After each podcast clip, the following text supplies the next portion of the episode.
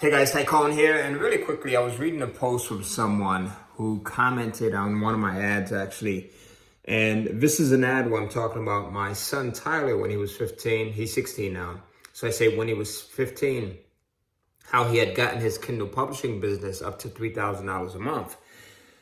And this person is using like every excuse in the book so here's what they responded on my ad. They say, yeah, but your 15 year old son has someone to guide him step by step and doesn't have to worry about bills or having money to live on. And he probably didn't have to buy the program. So here's, here's the actual, I don't know if you can see that or not, but here's the actual comment here.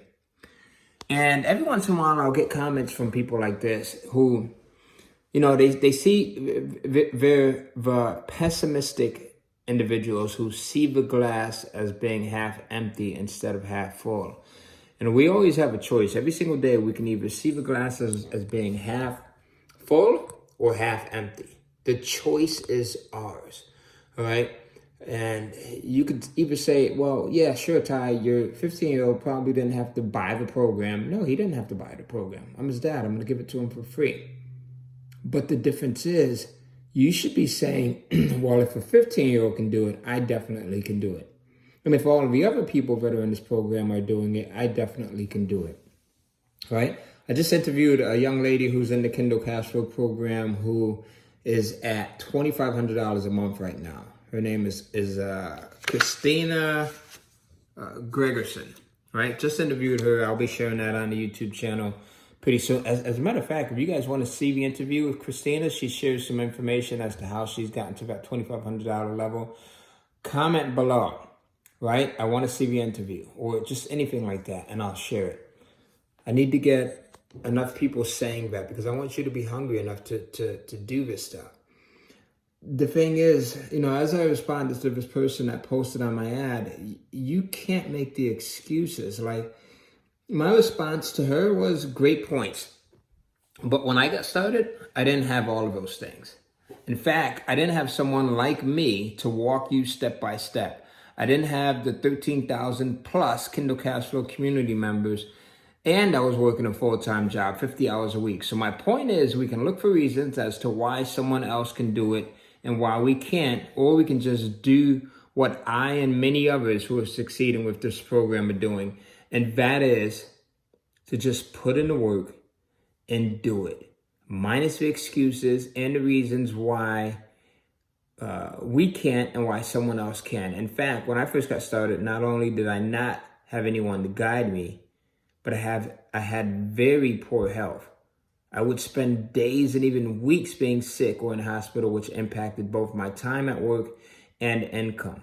I barely had any money left over after feeding my family and paying my bills, but I knew that I was not going to let that stop me. It's easy to just throw uh, out an excuse and settle, right? I vowed not to take that that option. So, and I'm encouraging you not to just settle, not just to to look at everyone else and say, "Well, they can do it, but I can't because I have this thing going on," or because that person has an advantage. Stop making the excuses. We all have something tough in life that we're dealing with. And if we don't have something tough right now that we're dealing with, we just came from something tough that we were dealing with. Or we're going to deal with something tough in the future. I just came from a funeral of a good friend of mine who lost his wife, and she was only 50 years old. Right? So, unless we've experienced, like, unless we're no longer here, then that's the only reason that we have to not push ourselves to do better and to reach more of our potential. Stop making the excuses. Everyone can have an excuse if, if they want to. You can say I'm, I'm poor, or I don't have the money, or I'm black, or I'm white, or I'm young, or I'm old, or I'm a male, or I'm a female, you know, or I don't have a college education, or I do have a college education. You can find an excuse for every single thing that's out there. Trust me. Just get to it, recognize when the excuses are coming to mind, and brush them aside and continue to move forward to doing what it is that you want to accomplish in life. And let everyone else let let let the excuse makers make the excuses. But i'm so sick and tired of people just making up these baloney corny excuses and not even trying. Right? Just try. Put in the effort. Try. That's it. So I hope this helps you. Hope this finds you well. And I hope you're, if you're watching this, chances are you probably are not an excuse maker. Excuse makers run from material like this because it doesn't validate their reason for an excuse. Excuse makers don't say, but I could have, or I would, or I shoulda, or I coulda, right?